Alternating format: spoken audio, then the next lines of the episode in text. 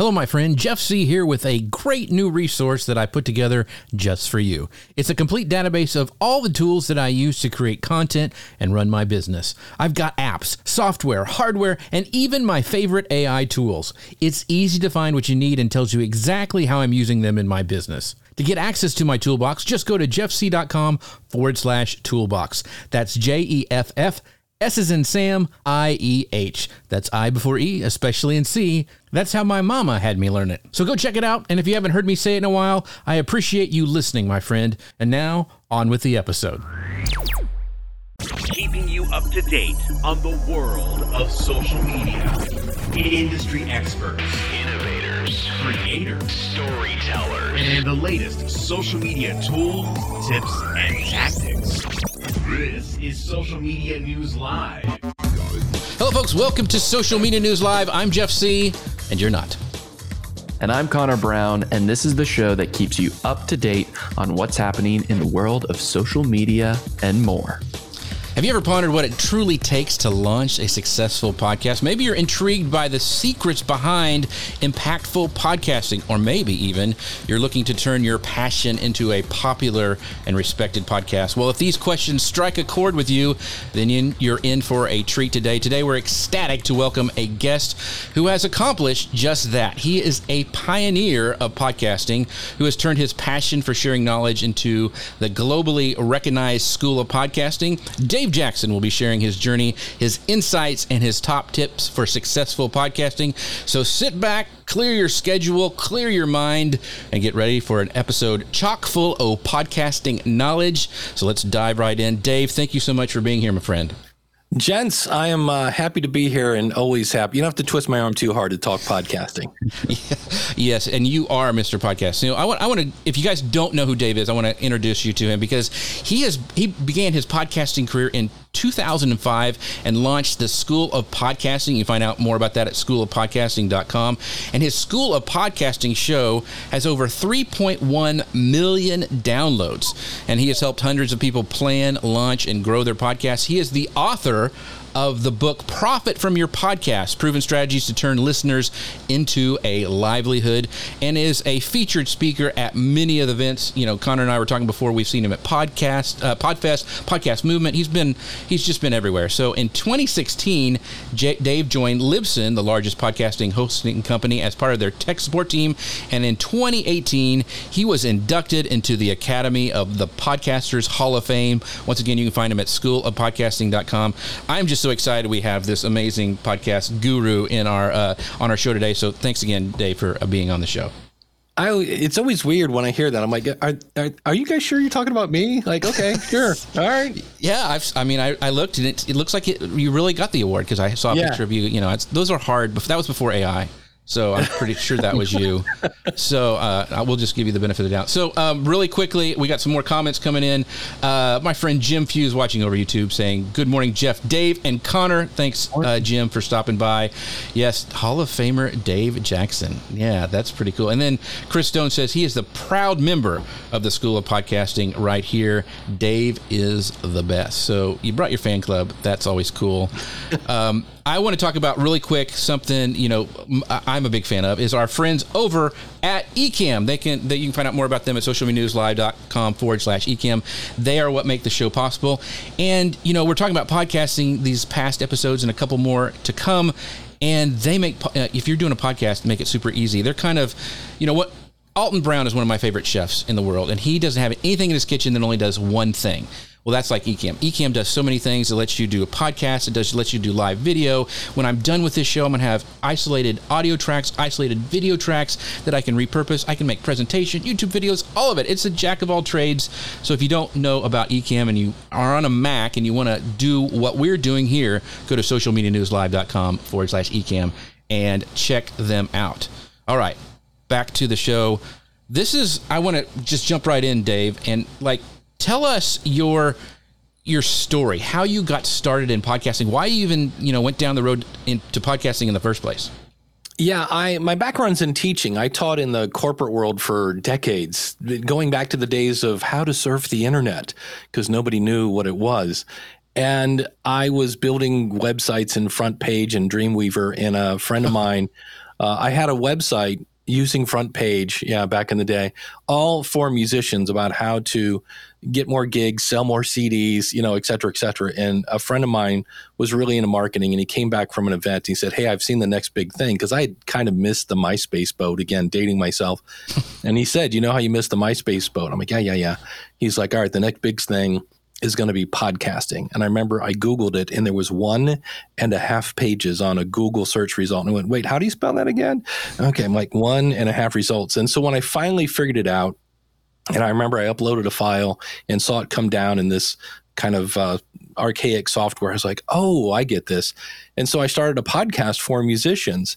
And within like two, maybe three weeks, I got a voicemail from Michael Van Laar from Nuremberg, Germany, and went, wait, wait a minute. So somebody on the other side of the planet not only found my show, but liked it. And I just grabbed my flag and I'm like, okay, this this scratches every itch I have. It's creative, it's kind of geeky, and I get to help people. And I was like, okay, I'm in on this podcasting thing. And then shortly after that, started the School of Podcasting. So real quick, and I, I couldn't find this number but how many shows do you ha- have you done, and how many shows are out currently?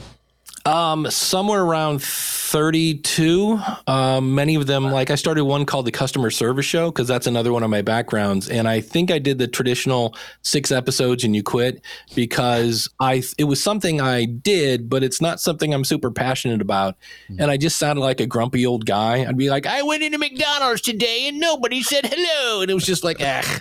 So that was the end of that. Uh, so I started one with podcast promos where I would give, every, and that's where I learned if you don't have control of the content, that's a bad idea because if you're relying on your audience and you don't have one yet, uh, yeah. uh, that's that's a problem. So the ones that are current right now, it's hard. Uh, School of Podcasting, podcast review show, podcast rodeo show, where I grab a random podcast and see how long it can hang on. Your podcast consultant, uh, building a better Dave, ask the podcast coach, I think that's all of them. I'm probably missing one. But oh, uh, the the future of podcasting with Daniel J. Lewis. So that's seven. But those are those those aren't weekly shows, are they? Uh, uh, your podcast consultant, the future of podcasting, are biweekly. The building a better Dave is whenever I feel like it. Um, there's a there's another one. Uh, podcasting wow. resources is kind of whenever I feel like it. Web Tools Radio is whenever I feel like it. So as much as I preach, have a schedule and stick to it, unless you're doing 10 podcasts, in that which case, you're like, yeah, that's ridiculous. So I once again, so yeah. guys, ask your questions today because I'm really excited. We even got Dave on the show because he's really busy putting out podcasts. So make sure that's you, it. Yeah, and uh, Chris goes, uh, profit from your podcast is another one. See, Dave doesn't even oh, know yeah. how many. There shows. you go. Yeah, yeah. See, yeah. And Gary says uh, the one thing about I love about Dave is he's an awesome storyteller at heart uh, and a great sense of humor too. So yes, so I agree. So Connor, I don't. I'll take all the time, so I'll let you go because we're talking about questions, and I know you had one. Well, I just want to say I think that that McDonald's uh, podcast sounds really intriguing. I, I Get off my lawn. Yeah. Maybe yeah, I, go to each fast food place and see uh, how they're doing on customer service. I'd love that. Um, I, but it is interesting how you you mentioned like passion and things like that. Like you you have to be passionate about it. You have to know what you're getting into. You know, you can't build something from from scratch that's reliant on audience behaviors if you don't have an audience. I think those are some of the important factors uh, to think of when it comes to uh, starting your own podcast. But but Dave, if someone's out there, they have an idea, they want to launch into it, they want to start a show. What are some really crucial key factors that they should consider before even starting that podcast? Yeah, the big there are two big questions. One is why are you doing this? And there's many reasons. One is, I don't know, I want to talk about Batman in the basement with my buddy. And the beauty of that why is the minute episode one is out, your podcast is successful. Congratulations. You have achieved your goal. Keep doing it. But it might be, I want to get my brand in front of people. So I'm going to do a short show three times a week. So I can just keep saying my brand.com, my brand.com. Maybe I want to show myself off as an expert. Okay. Now I'm going to do maybe a 20, 30 minute a weekly show to really show, look at how much I know. You know, so there are all sorts of different reasons. That's your your why, and you need to know that uh, because that's going to steer your content. It's going to steer your schedule. Then you really, really, and by that I mean really need to know who you are talking to. Uh, an example: if I do a show for widows, okay, it's widows. I've niched down from everyone to widows. Okay, but there's still a difference between the 38 year old widow who lost her uh, spouse in a car accident to the 87 year old widow who lost her spouse to you know natural causes. So that when you do that episode like hey how to get back in the dating pool? Probably probably not going to apply to that. And what you then do is you've got your why and you've got your who and you overlap them. And now you figure out okay what can i talk about that's going to make my target audience either laugh cry think groan educate or entertain what's going to do that? In other words how am i going to hold their attention while getting them to do my why? And that why again could be things like i just need to get the word out. I can't get any exposure on you know traditional media things like that. So that's where it overlaps because if i just do what I want to talk about, well, then you're not going to get an audience because they don't want to hear about that. And if you just talk about what they want to hear, that's great. And that's where you get the people that do 10 episodes and quit because, well, I'm not even inching towards my why. So that's, uh, those are two things I always identify. And if you're trying to do a podcast for everyone, that doesn't work. It just doesn't. So let's dive into that just a little bit. And, and, this is a great question that kind of ties into it. John Piper says, Dave, any concern with seven shows podcast going too wide versus focus on uh, half of that and going deep? So that's kind of the question I wanted to talk about is like, how important is it for you to define that target audience before starting a podcast? And, and more important, because you said it was important, but how do you find those strategies to identify them? I mean, because a podcast you're starting in, it's not like you're writing a blog post and getting comments. It's it's really you know you're talking and hoping you're getting something back. So how do you identify some of those strategies to kind of niche down?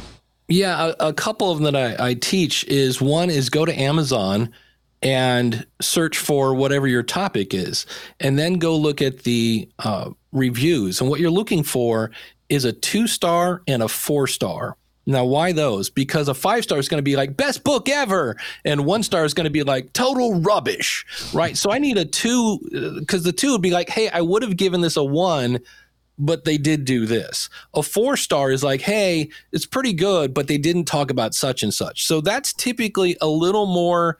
Uh, something to chew on uh, besides like worst book ever like okay yeah. what do i do with that mm-hmm. same thing with youtube the the beauty of YouTube and also one of its, you know, downsides is there are a lot of comments on uh, a podcast or uh, on uh, videos. So you can go in, find a podcast about your subject, and you can a sort by what's their you know best video what's the most popular mm-hmm. so now i know i'm looking at the stuff that my audience is looking for and then look at the comments and again you'll see where it's like this is great, but you didn't talk about so and so because people on YouTube love to let you know when you're wrong.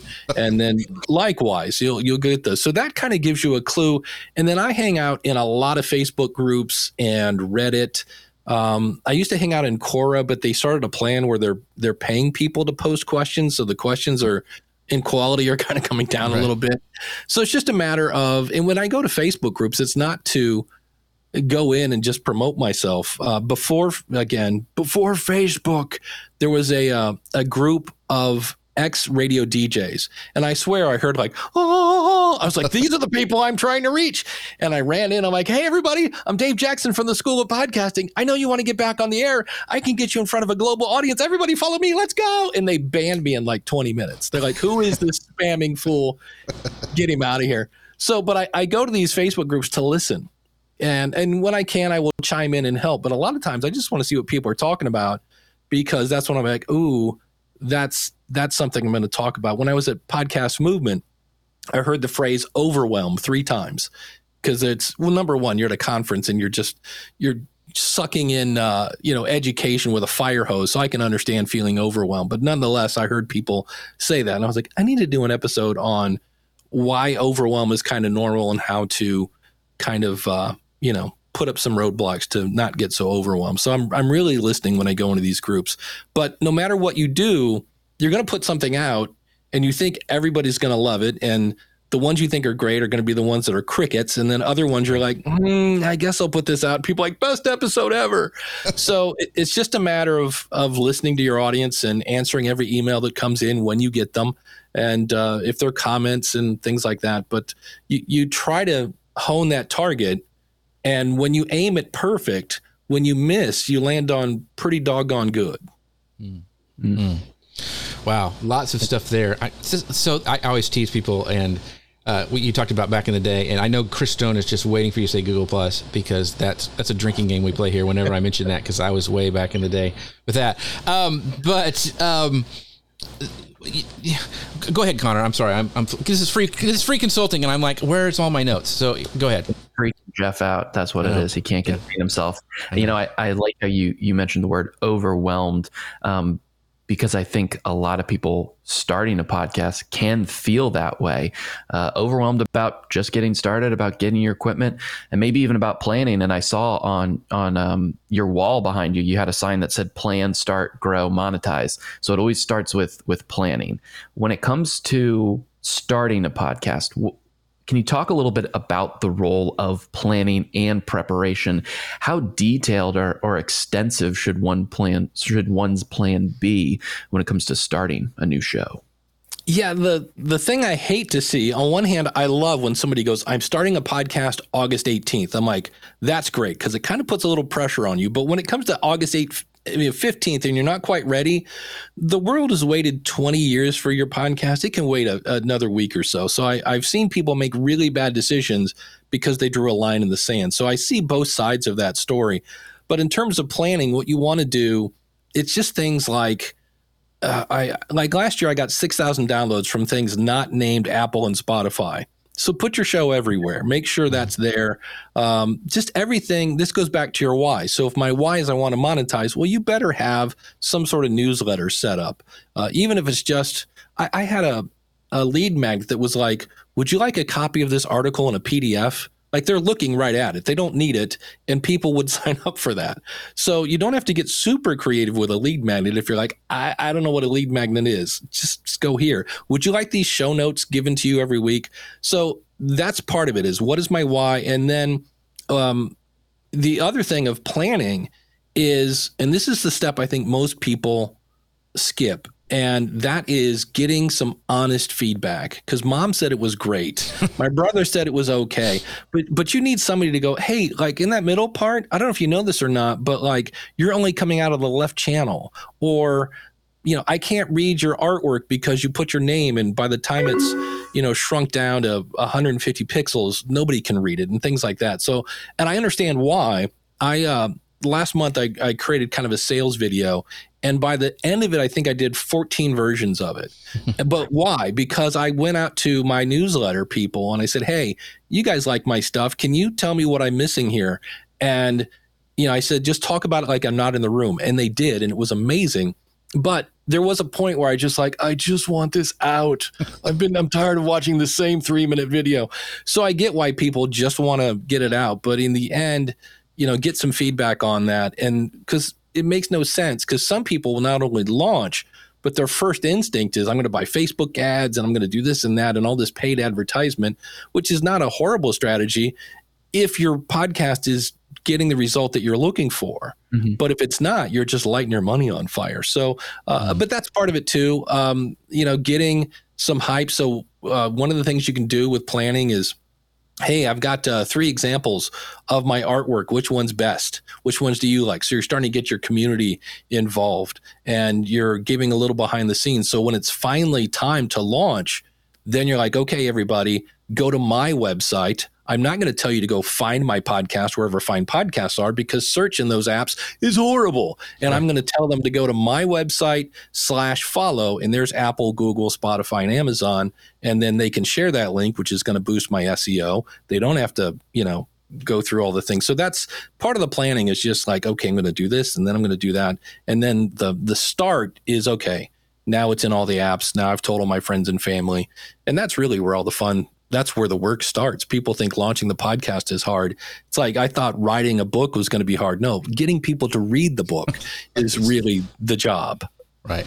And it is a. I have his book. I, I was going to have him autograph it, but it's a Kindle, and it's really hard to. It gets yeah. really messy when people start doing that.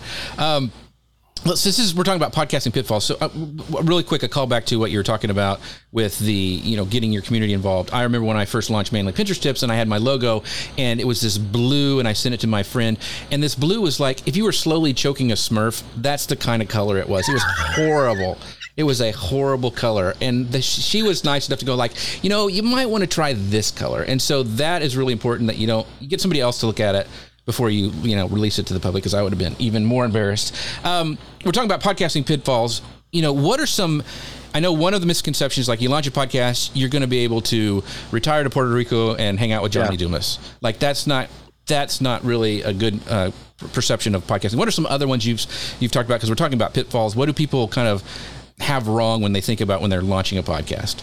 The they get obsessed over the tech you know mm-hmm. and i mean this is a $200 microphone. This is a $69 microphone the samson q2u there is not a whole lot of difference. If you're using your built-in laptop's microphone that's a big difference. Please don't do that. And by that i mean for the love of god don't do that. Uh, you know so there's that and they get hung up on the tech. And i always say if if your audience isn't saying your audio is bad why are you focusing on all the tech you know, it's really not. I, I don't have anybody going, Dave, you got to listen to this show. And I go, why? And they're like, it's like butter for your ears. I don't have, it's usually the content.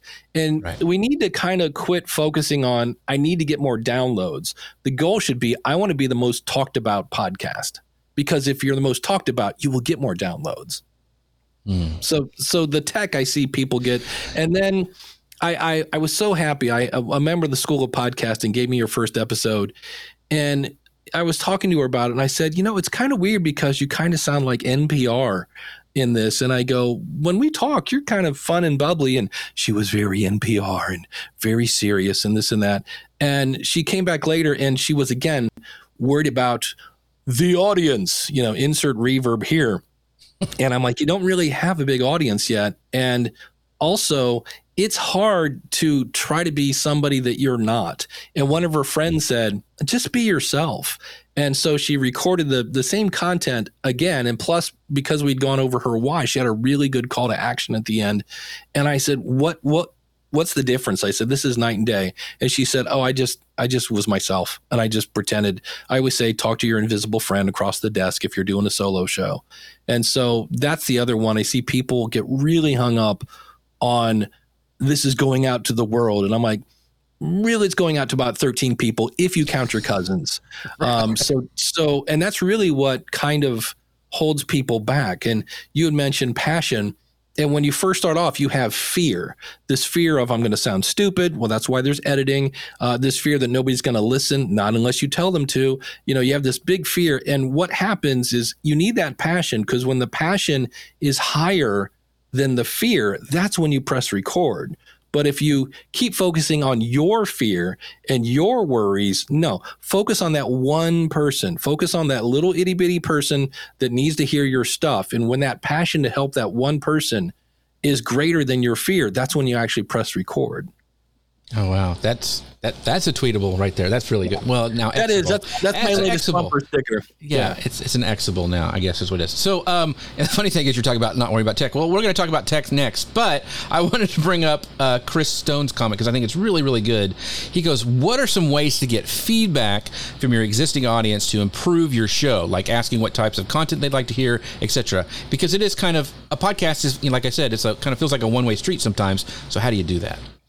My favorite mistake I've ever made, I went to email, I wanted to get 10 email addresses from my newsletter. So again, the more I use it, the more I really am glad I have a newsletter. And my newsletter literally is a paragraph. This is what I've been up to, blah, blah, blah. It's hot. Are you cool? Okay. And then here's what I've been up to. And then it's just a link to all my episodes and a call to action. That's my newsletter. It's not War and Peace.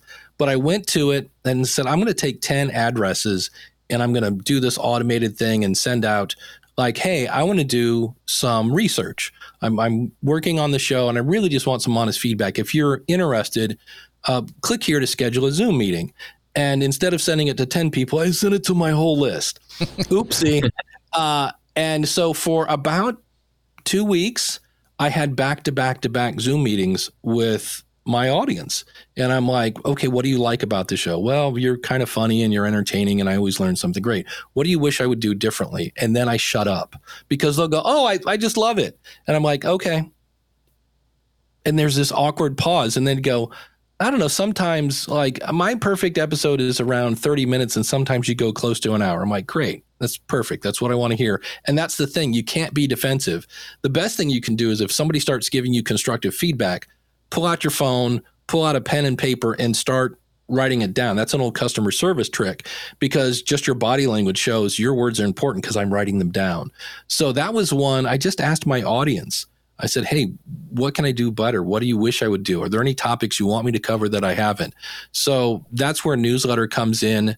Uh, also, if you if you just want to announce it on your show, what I hear is people say, Hey, I hope you liked this episode. You know, if you have any comments, send it in. That's a little too vague. I do a, a, segment called the question of the month where I ask them one question and specifically tell them how to answer it. I even say, be sure to mention your podcast and your website because they people would either A, uh, wouldn't say their website or B, they'd be like, oh, and my website is .com. And I'm like, yeah, I can't, I don't care how much I slow that down. So be specific when you're asking for, for content. And then if somebody comes up to you, if you're lucky enough to be in a, a conference and somebody says, oh, hey, I listen to your show, like instant survey. Great. Why do you listen to my show? And they'll be like, mm-hmm. why? Um, they're like, yeah, wh- why, why do you listen to my show? Well, I don't, it's educational and you're funny. Okay, great. Okay. What do you wish I would do differently? And then enjoy that awkward pause. And I finally had somebody go, for a while, I had a cat that liked to interrupt my show and I just let him interrupt. And they're like, the cat thing is kind of on my nerves. I'm like, all right, no more Bernie. Got it. so um, that that's really and then uh, you know there are things like apple. If you go into podcast connect you can see consumption rate. That's one of those things like people said i wish i knew how far people were listening. Yeah well be careful for what you ask for when you go and you're like well, wait 54% Ugh, yeah. you know? Right. So. Oh man, that's a lot of that's good stuff, and I'm gonna I want to actually do some of that stuff for our audience because I think that's some some great things. Uh, yeah, so Chris goes, ask your audience, then shut up and listen. Love it. Thanks, Dave. So that's it. Appreciate you. Yeah, yeah. Uh, and Brian says this is great when we were talking about like figuring out who is your audience. He goes, I make every piece of content uh, for a one 16 year old drum student that I have named Paul. I love that. That's really great. Thank you, Brian, for doing that. Yeah. Brian Stevens was on my first podcast. He's he's all the way back back to the Musician Cyber Cooler. That was my very first podcast. That's really cool. And see, he's watching you now, so I appreciate yeah. that. Um, let's see. So let's go into this next section because I want to talk about. We talked about don't worry about tech, but I really want to because a lot of podcasters when they get started you know there's all these gurus saying you need this mic you need this lighting for video and you need all this stuff you need to be on this platform so let's like strip that all away dave and and a beginning podcast, uh, podcaster wanting to start, what should they invest in? Got it. So, uh, Jeff, your kid wants uh, a Xbox for his birthday or her birthday. What's an Xbox these days? Three, four hundred bucks, something like that. yeah. Okay. Samson Q2U uh, works via USB. So if you want to just plug it into your computer, plug and play, you're good to go. If it's you and a co-host, then it works XLR. So you can plug it into your device. And the device I recommend is the Swiss Army knife of podcasting currently, the Samson Q2U it slices, it dices, it even juliennes. Uh, you can have four people in the room with you and do that. Or if you take one of these things, now I can plug it in and now I can do Zoom calls or Ecamm calls or whatever. I've got that. Uh, if I take another channel out and because I've got the guy, I don't have a computer, you can actually plug a phone into this. And the beauty of it is, I remember when I first got this, I'm like, how do I turn on mix minus? Mix minus is a phrase that's almost extinct. Uh, almost everything now does it for you. So everybody can hear everybody. And you're like, but what if I want a podcast in the woods? Yeah, it runs on batteries if you wanted to. And it's 200 bucks. So we're looking at 200 bucks and 70. So an Xbox is at least 300. You spent less than an Xbox and you're good to go that that'll definitely get you going. And I know you're going to go, but Joe Rogan uses an SM7B. Yeah, it's. I mean, this is a two hundred dollar microphone. Okay, so this is a uh, this is the Pod Mic USB.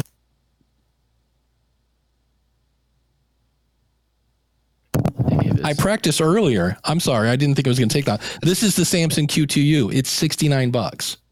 Wow. So is, is there $120 different? No. And I get why people change microphones. Um, I got to play the guitar on stage at Podfest. And when I played somebody else's guitar, I didn't like the tone of it and it affected the way I played. So I, I get that you might not like the sound of your voice on a microphone, but in the end, there's really not that much difference. And in post production, you can always add EQ and you know add a little treble, take out the bass, whatever you need to do. You can always do that later and kind of make any microphone sound like any microphone. Mm. So that's wow. where I'd start. Yeah, so not a lot to get into uh, the podcasting world if you are passionate about it. Yeah, yeah, it's exactly. it's really not that hard. Connor, but you, you know, you did mention sound quality, right? And and people listening to themselves and not liking it, this, that, or the other. How important is audio quality in podcasting? Uh, uh, and what are some tips that you would say to to improve that good audio quality if, if someone's struggling with it? Yeah, if you have same people in the room with you, just pretend you're Oprah. You get a microphone. You get a microphone. Everybody gets a microphone. The, this whole I'm going to put a blue Yeti to pick up in every direction. And I didn't really know just how bad it was until I had to drive to Nashville for an event and I was listening to podcasts in the car. And what would happen is you'd have somebody who had a decent mic, so they're right in your head and they're talking like this. And then the next person is like, Yeah, that's a good call, Mike. And you're like, Yeah. And when you add the sound of tires and freeway, yeah, I, I was really having a hard time. So that's part of it is that, you know, if if how you sound distracts me so much that I can no longer pay attention to what you're saying, that's a problem. I'm probably the least kind of audio snobby. Like my goal is listenable, not absolute perfection with the the 10k and you know people engineers come in and they just they just get upset when I say that. But I'm like, no, it just needs to be listenable. So, but it is important because it just what happens is when and I always tell people, you know, point the microphone at the corner of your mouth, be about three fingers away, and kind of stay there. Uh, and if this kind of sounds like I'm in your head, where if you've got a lot of room noise, now it sounds like I'm sitting in the room with you and you're about seven feet away from me. And I, it, it's subtle, but it makes a difference. And the other thing that I I just go, ooh, that's bad, is when somebody comes in, they've got the blue yeti in the bathroom, and it sounds like somebody's frying bacon underwater, and they're the host, and then the guest comes on and they sound better than you do, and I'm like, that's not a good look. So again, it doesn't have to be tons of money, but it is important because the minute you make your audience constantly, especially the volume knob, uh, that's going to be that. I listened to a show yesterday, and it was interesting because the person made the mistake. Oh, darn it. Hold on. Okay. And then the person did it again and they didn't edit it out. Now, I get it. We've all been there, done that. We've, you know, oops, I forgot I had the track on mute. But there is a message that's sent that's like, look, if you didn't take any time to at least try to sound good, um, then how much? I, I looked down at my phone. I got I got 39 more minutes of this. So if they didn't do this, uh, does it really show that you know they mm. took effort to make a good show? Yeah. So it, I, I think it's we can get lost in that, you know. But I always say, remember, because we're sitting there going, "I think I still hear the fan. I, st- I think I still hear the fan." People don't listen like that, but yeah. you know, keep that yeah. in mind. Well, I mean, I have like when I talk, you can hear my fan because it's Texas and it's hot in my office. and I'm like, you know, it's do I let them just see me sweat and my beard like wilt on camera or do yeah. I have a little so it's a balancing thing. So can you I want to uh, because I think a lot of people find this fascinating like what is your process for recording and editing a podcast episode? So you can tell us what you actually do and then what actually you teach your students cuz usually there's a there's a difference sometimes. Yeah. I use Evernote, but have some sort of tool because brilliance is going to happen when you are nowhere near a computer. Mm. Uh, for me, it's right out of the shower. I'm like, wait, where's my phone? Uh, so have something to capture that because there are going to be those weeks when you're like, I'm not sure what I'm talking about this week. And when I go to my, I'm, oh, that's right. I'm going to talk about, you know, here's like five different things I'd completely forgot about. So there's that. Uh, and then everybody has their own thing. Like, for example, I used to go, oh, I got it up here, and I would write four bullet points and I would riff on those and I would get done. And then as I'm listening to it, after I've edited it, I'm typing up the show notes. And inevitably, I would hear something go, oh, you know what I should have said there? That. And so I switched it. Now I write a blog post because I'm a little ADD. And I was like, I need to figure out what the heck am I trying to say? What's the big takeaway I want my audience to have? And I do that. Then I write out my bullet points and then I record. Yeah. So, and then if it's a guest, I listen to their show. Uh, if it's a guest first, that's one of my first questions. If somebody says, Can I come on your show? I'm like, Give me a link to where I can hear what you sound like. Right. Because a lot of people like to go, well, you know, the guest audio was bad. What was I supposed to do? Uh, tell them no. Yeah. Please don't wreck my brand with bad audio. Uh, again, if, if I have to struggle to hear the guest, what good, what value they're bringing? If I'm like, I don't know, it sounds like they're in the rubber. Oh, you guys know what the rubber. Uh, they're in the Coliseum or something very echoey. Um, so, and I just explain that to guests, like, look, I'm trying to make you sound amazing. So when they're like, well, it, you know, nobody's complained on Zoom. Yeah, this isn't a Zoom meeting; it's a podcast. Oh, yeah, yeah. So yeah. So I want real quick. I wanted to pull up a comment. So uh, Chris is a little jealous. He says Dave didn't do a mic test like that on Dealcasters. I'm jealous, Jeff. Well, sorry. Sometimes you just get gold, uh, Chris. And then he goes, the best podcasting audio should not be noticeable. Make sure the levels are close to each other and are equal in volume to others on podcasting platforms. If they notice something bad, that's a problem. Get it good enough. Chris is a big fan of having that one channel in one ear. He's told me that before, where it's like, you know, they have a guest in, you know, the host in one ear and then the guest in another. He loves that. That's his favorite thing. I will, I, I will split it a little bit you can pan it, especially if you sound similar. Like if I ever interviewed my brother, it'd be ridiculous because we sound identical. So I, I, don't mind a little panning, but I think you're being sarcastic. Maybe the whole yeah. left, complete left and right. Yeah, that doesn't work for the person at, at, at the job with one earbud in. Right, exactly. Um, so can you tell us what you'd like use for editing? Because I know a lot of people. I know it doesn't in the end really maybe matter on on some things, but there's a preferred one that you like to edit in. Yeah, I use Hindenburg mainly because they have this thing on the side called the clipboard. So what I will do, especially now, I'm I'm dabbling in the the NPR, the narrative style for interviews. And what I will do is first, what I do is I listen to a question and then I listen to when did they start answering the question? Because many times it's like, hey, tell us about the time when you did the thing. And they go, well, really, I just started doing this about a month ago. I used to have a team member that did that. And, you know, I'm, I'm not really that up on this. Okay. Did they answer the question yet? No. That's all back end story that's out of there.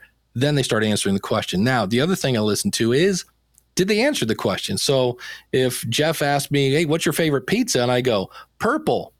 Okay. I, I, I, an- I answered the question but I didn't answer the question. So I will just take that out. And so with Hindenburg, I can say, yep, that's a keeper. And then I'll label it. Oh, this was intro story. This was whatever. And I put those over there. And if I'm doing narrative style, I will put the things together. And then you're like, well, wait, I, I have these five clips and three kind of go together and one doesn't. That's where the narration comes into play. You're the bridge mm-hmm. that ties their story together. So I really love Hindenburg for that. Somebody asked me the other day, how do I do a narrative style guy? Step one, go get Hindenburg. I'm like, you could do it in Audacity or other tools, but that little thing on the side where you just, it's very visual. You can see and uh, it's a little bit the one i did i felt like i just put together a, uh, desk from ikea because i still had two clips left. And i listened to it i'm like those don't really fit into this whole thing and this is really good the way it is. And i was like yeah that's that's okay we'll save those for later. Uh, so that's that and it's funny i still use sony soundforge. If i'm going to be going in and cutting out ums and you knows and things like that I use that. Why? Because that's one of the first softwares I ever learned. And, you know, why learn something else? And there, you know, Reaper, there's 50 other, but I know that one. And even though when I speed it up, I, I listen at like 1.7 if I'm listening for content and cutting out ums and things like that. But that's the one I use. I could do that in Hindenburg, but I, again, it's old habits die hard. Mm-hmm. So that's, that's that. I typically don't need to do things like Auphonic and, you know, RX10 and all that. Um, I get that. I do edit for some people, and they're the people that just hand me extremely horrible audio that I then have to clean up. So if you record it, you know, I always say, I think these are illegal now, but if, if you remember teeter totters, it was a thing right. on a playground. Um, more planning equals less editing and less planning where you're just winging it, uh, you know, and well, then you're going to be doing a whole lot more editing. So if you start off your interview with, so tell me a little bit about yourself, uh, there's a part of me that goes, ah, somebody didn't do their homework, but also you're kind of searching for where's this interview going to go? Mm-hmm. Shouldn't shouldn't you kind of know that before you hit record? well, we try to plan like you know we, you seen the yeah. questions we send. We I always yeah. try to have something ready. Um, one of the things I wanted to talk ask you is um, first of all that Lou Mongello is here, and he said. Um, Hey, love Dave Jackson uh, from Lou Mongello right there. The other thing is, you know, I used a script and it's almost the same thing. It sounds like I haven't played with Hindenburg, but I'm able to visualize the clips and I can capture them and move them over. Uh, the other, where can people listen to an example of your story kind of telling podcast? Where's where's that at? Uh, schoolofpodcasting.com. Search for uh, Diedrich Shen from uh, uh, Cap Show. Uh, okay. That was the one that I did narrative. Gotcha. Very very cool. Um, so go ahead, Connor. Sorry, I jumped your line. No, you're you're all good. So so Dave, we we got our idea, we got our name, we have our, our brand, we have our focus and our goals and our, our uh, tech equipment and how we're going to edit everything. But I think the final kind of very important key piece is hosting platform. And I think mm. this is something that a lot of people can be a little scared of because maybe they have edited things in the past so they're familiar with that. Maybe they've used tech in the past like this. They're familiar with that. They're familiar with marketing but this could be a whole new world to someone just starting out in the podcast space. So how does one go about selecting the right podcast hosting platform for them? And what would you say are some important factors to consider for those just starting out yeah, so full disclosure, I am the head of podcaster education at Libsyn.com, which is a media host. So, uh, but uh, this is what I would say. Number one, some people think like, hey, I'm on Podbean. Should I switch to Captivate or Buzzsprout? And just realize number one, out of the gate, it's not going to make your show grow. It's right. not, is somebody's going to, oh, you should listen to the show, Dave. Why? Oh, they use Captivate. No, it's the content. Uh, and so if I was driving to Texas to see Jeff, I would take my brother's van because the interface is made for long hauls. It's got a bunch of cup holders, it's got a better stereo, and I'm going to be taking the van. I've got the big captain's chairs versus my Camry, right? So that's where sometimes a lot of these have you know 30 day trials and if they don't do it for 30 days and ask for a refund most of them will give you one go in and check out the interface because in some cases all of them will you know do everything and your laundry okay, but do you need all those features? Because in some cases, it does this, it does that, it has network stats, it does, and you're like, well, I don't have a network. Okay. Well, you're going to be stepping over those features to get to the ones you want. So it's kind of a figure out what am I doing? So if I'm an entrepreneur, and I'm going to be promoting my stuff for the record. The best way to monetize your show, by the way, it's not advertising, it's promoting your stuff. Well, then I'm going to want something that has dynamic ads. So either uh, Libsyn has an enterprise version, there's Captivate, there's Buzzsprout, um, there's all sorts of tools out there that do that. If I'm not going to be doing that, well, then maybe I want a media host with, you know, less, it sounds weird, but with less features because I don't have to step over them.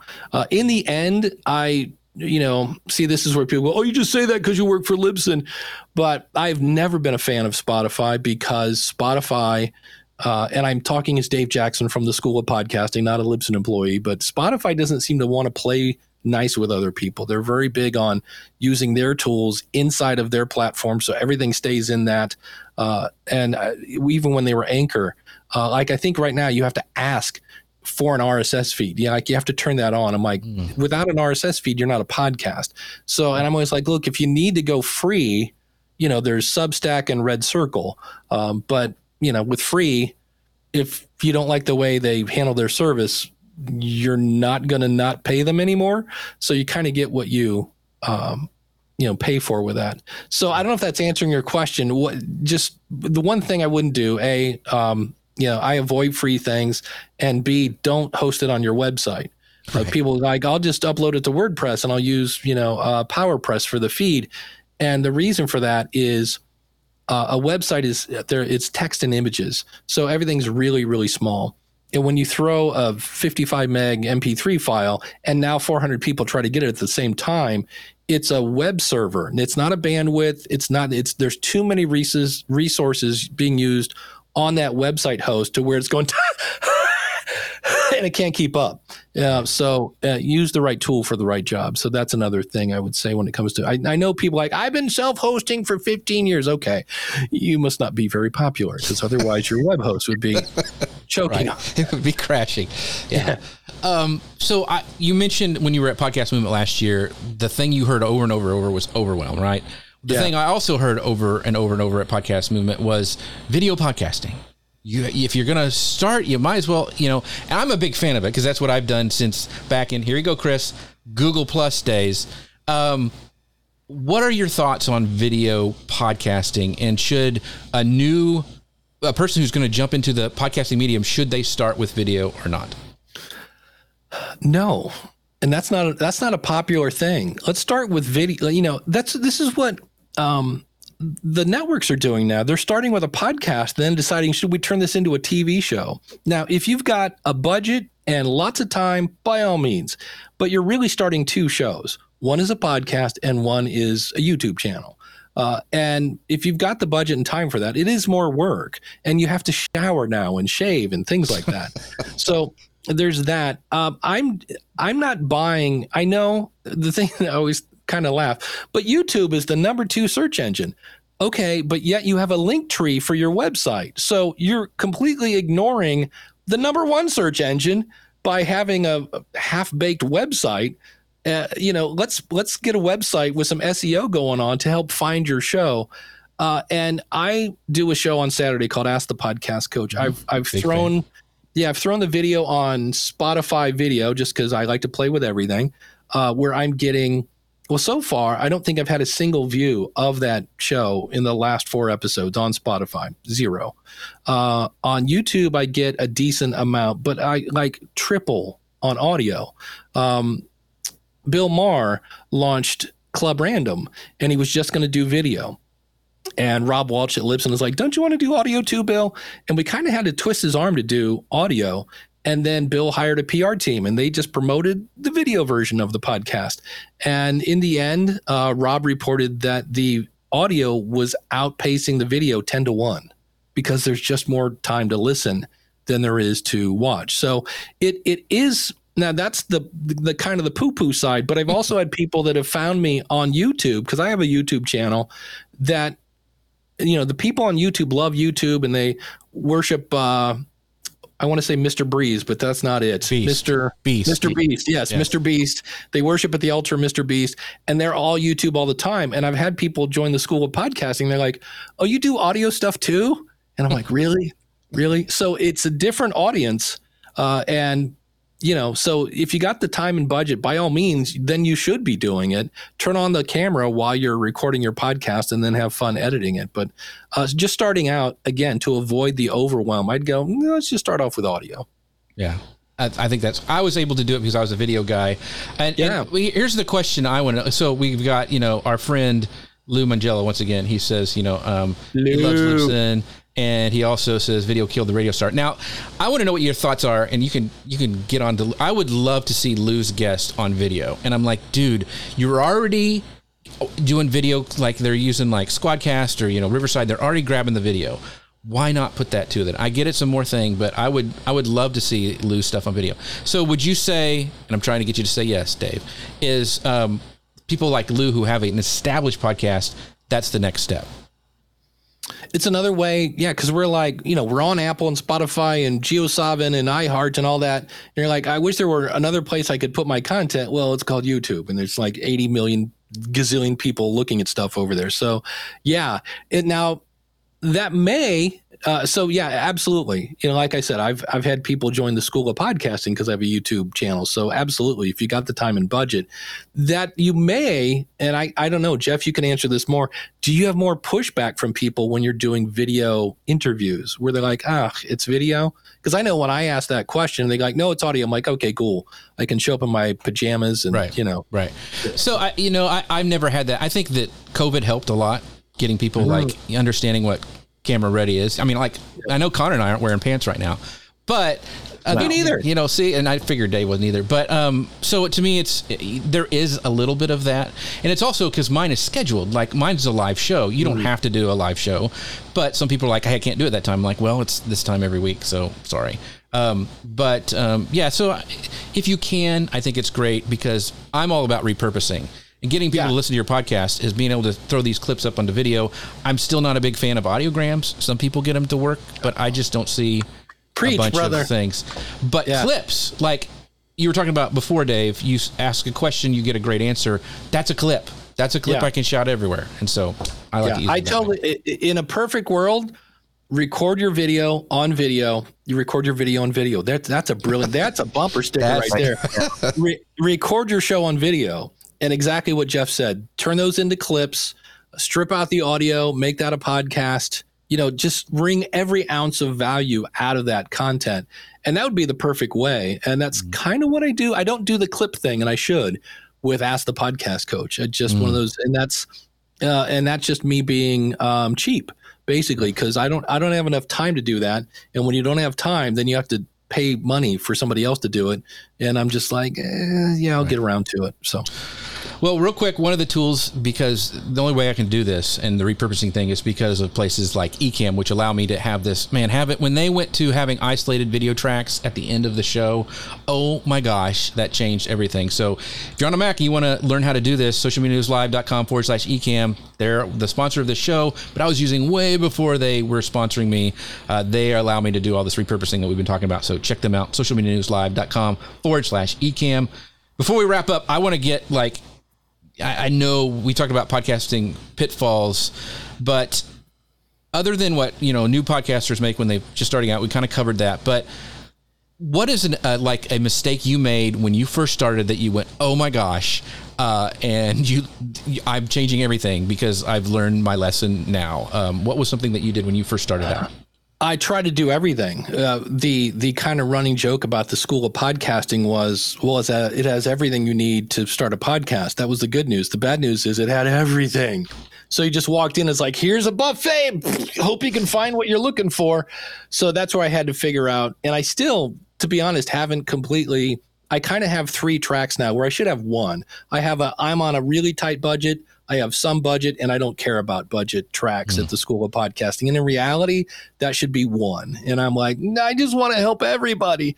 So that's part of it. But the other thing that I've seen just destroy podcasters is someone will be like, oh my goodness, I have you know 200 downloads on my last episode. I'm like way to go. Congratulations. I'm like in my day that'd be 10 classrooms. That's a hallway and a half of people mm-hmm. that could be watching netflix or whatever but they're listening to you. And then somebody else in the same facebook group goes congratulations i just went over 4 million. And you just watch them go i'm melting you know? And i'm like so comparison to others just keep focusing on your audience because I've fallen victim to that where somebody will go by and I'm like, how are they getting clients when we what? And I'm like, hold on, let's go back and focus on our audience because that's what you know makes things grow. But I've I've just seen it wreck so many podcasters because I'm like, why are you looking? Unless you're looking at other podcasts as an opportunity to cross promote or something like that. But if it's starting to bring it down and and ruin your attitude, then don't do that. Hmm. That's great advice. I think, I think, that comparison really leads into this next thing too about about pod fade, about getting down on yourself and you just kind of stop doing it because you're not seeing the success that you know you kind of formulated in in your head. So many people get to that 10th episode, right? And they've lost that initial energy of of starting something new. They're two months into it and they've kind of lost the the passion or, or the excitement when they started out. So Dave, new podcasters, how can they avoid you know the pitfalls of of pod fade and, and stopping production? Yeah what people do is they will pick their podcast schedule and try to squeeze their life into it. Yeah. and that that doesn't work. So every time i hear somebody go i'm going to do a daily podcast and in my head i'm going no you're not. Uh, but some do. So what's better to do is when you're doing those first four or five episodes that you're going to throw away because it's your rough draft uh, you know, start a timer. Go to Toggl, I think it's toggl.com. You can get this free timer and just start it because it's, you know, the time of the interview, the time of the editing, the writing of, you know, the blog post and all that stuff. All of a sudden you get done. You're like, wait a minute, that, that 15 minute podcast took me an hour. And then you ask yourself, do you have an hour or five a week to do a podcast? You're like, no, I don't have five hours a week to do a podcast. Okay, what about every other week? Yeah, I could do that. Okay, guess what? Congratulations. You're doing a bi weekly podcast. Because when you try to, when you can squeeze your podcast into your life, that will work. But when you try to squeeze your life into a podcast schedule, then you end up in divorce court and all sorts of other fun things that are really unpleasant. So uh, figure out, and, and there are things to do as well. Like I just, uh, a show I do with Daniel J. Lewis is called The Future of Podcasting, and we're doing it weekly and I'm trying to squeeze a podcast into my life. And I just went to Daniel. I go, I, I, can't do this weekly. I can do it every other week. Is that okay? And he's like, Yeah, that's fine. So you either adjust your schedule, adjust your length. Maybe instead of doing a 40 minute podcast, you do a 15 minute one, things like that. But that's, I see people trying to squeeze their life into their podcast instead of looking at their life and going, Where can I squeeze in a podcast? Mm. Once again, awesome advice. And Chris, uh, even echoes that saying, Great advice. Podcasting is such a long game. It takes a certain type of creator. Not everyone can make a good podcast or have the patience for it. Uh, and Chris is over at Dealcasters, and he does a lot of stuff over at Cast Ahead. He's amazing podcaster, live video yeah. producer, all this stuff. So make sure to check him out too. Uh, I have a couple more questions, but Dave, we're out of time, and I want to have plenty of time for you to to let people know where they can find out if they're interested in podcasting, your shows, all the stuff that is Dave Jackson. Let people know where they can find you. Yeah, my main website is schoolofpodcasting.com. But as you heard, uh, you know, if you stand next to me long enough, I will start another podcast. Uh, and uh, so the only reason I have this, because I just kind of just urinated all over Linktree. I do have one of those sites. Uh, if you go to powerofpodcasting.com, that's a list of a bunch of the shows that are still current in my book and consulting and the School of Podcasting. But primarily, if you want to reach me and check out my stuff, it's schoolofpodcasting.com. Real quick, I wanted to ask you mentioned on your Saturday show, because um, a lot of things, uh, one more thing that podcasters have to do is create that website, which you said is very, very important. And you had an affiliate code for a, a really great podcasting website creation. What is that? Can you give that to our yeah, listeners? Uh, trypodpage.com is my affiliate link to Podpage. And if you're like, oh, I don't want to, you know, okay, learnpodpage.com is where you can have it's a free course. And that's uh, something that'll, you know, you can get from my book. I have a course on a free piece of software. It's it's eventually you have to pay for it. But I all through that course, it's here's my affiliate link. If you're getting something out of this course, you know, click here when you go to buy it. And I'm not going to retire on that money, but it's a constant stream of income. So yeah, trypodpage and learnpodpage.com. Awesome. Thanks for that. And Connor Brown, where can people find out about the amazing unsinkable Connor Brown? The Unsinkable Connor Brown. You can go to wdwopinion.com. If you're looking to plan a Disney Universal cruise vacation, I'm there for you. You can learn all about me, wdwopinion.com and at wdwopinion across the social universe. That is so awesome. Once again, I want to thank our uh, sponsor of the show, uh, Ecamm. You can find out more about them at socialmedianewslive.com forward slash Ecamm. Thank you to all of you guys who are watching, Chris Stone and listening, Dave Canyon, Lou Mongello. Uh, we had John Piper and uh, some, you know, uh, Colin uh, Lepesco it was was here with us as well. So thank you guys for watching. We wouldn't be able to do the show without you. And with that, we'll see you guys next time. Thank you, Dave, so much. Bye now. Social Media News Live.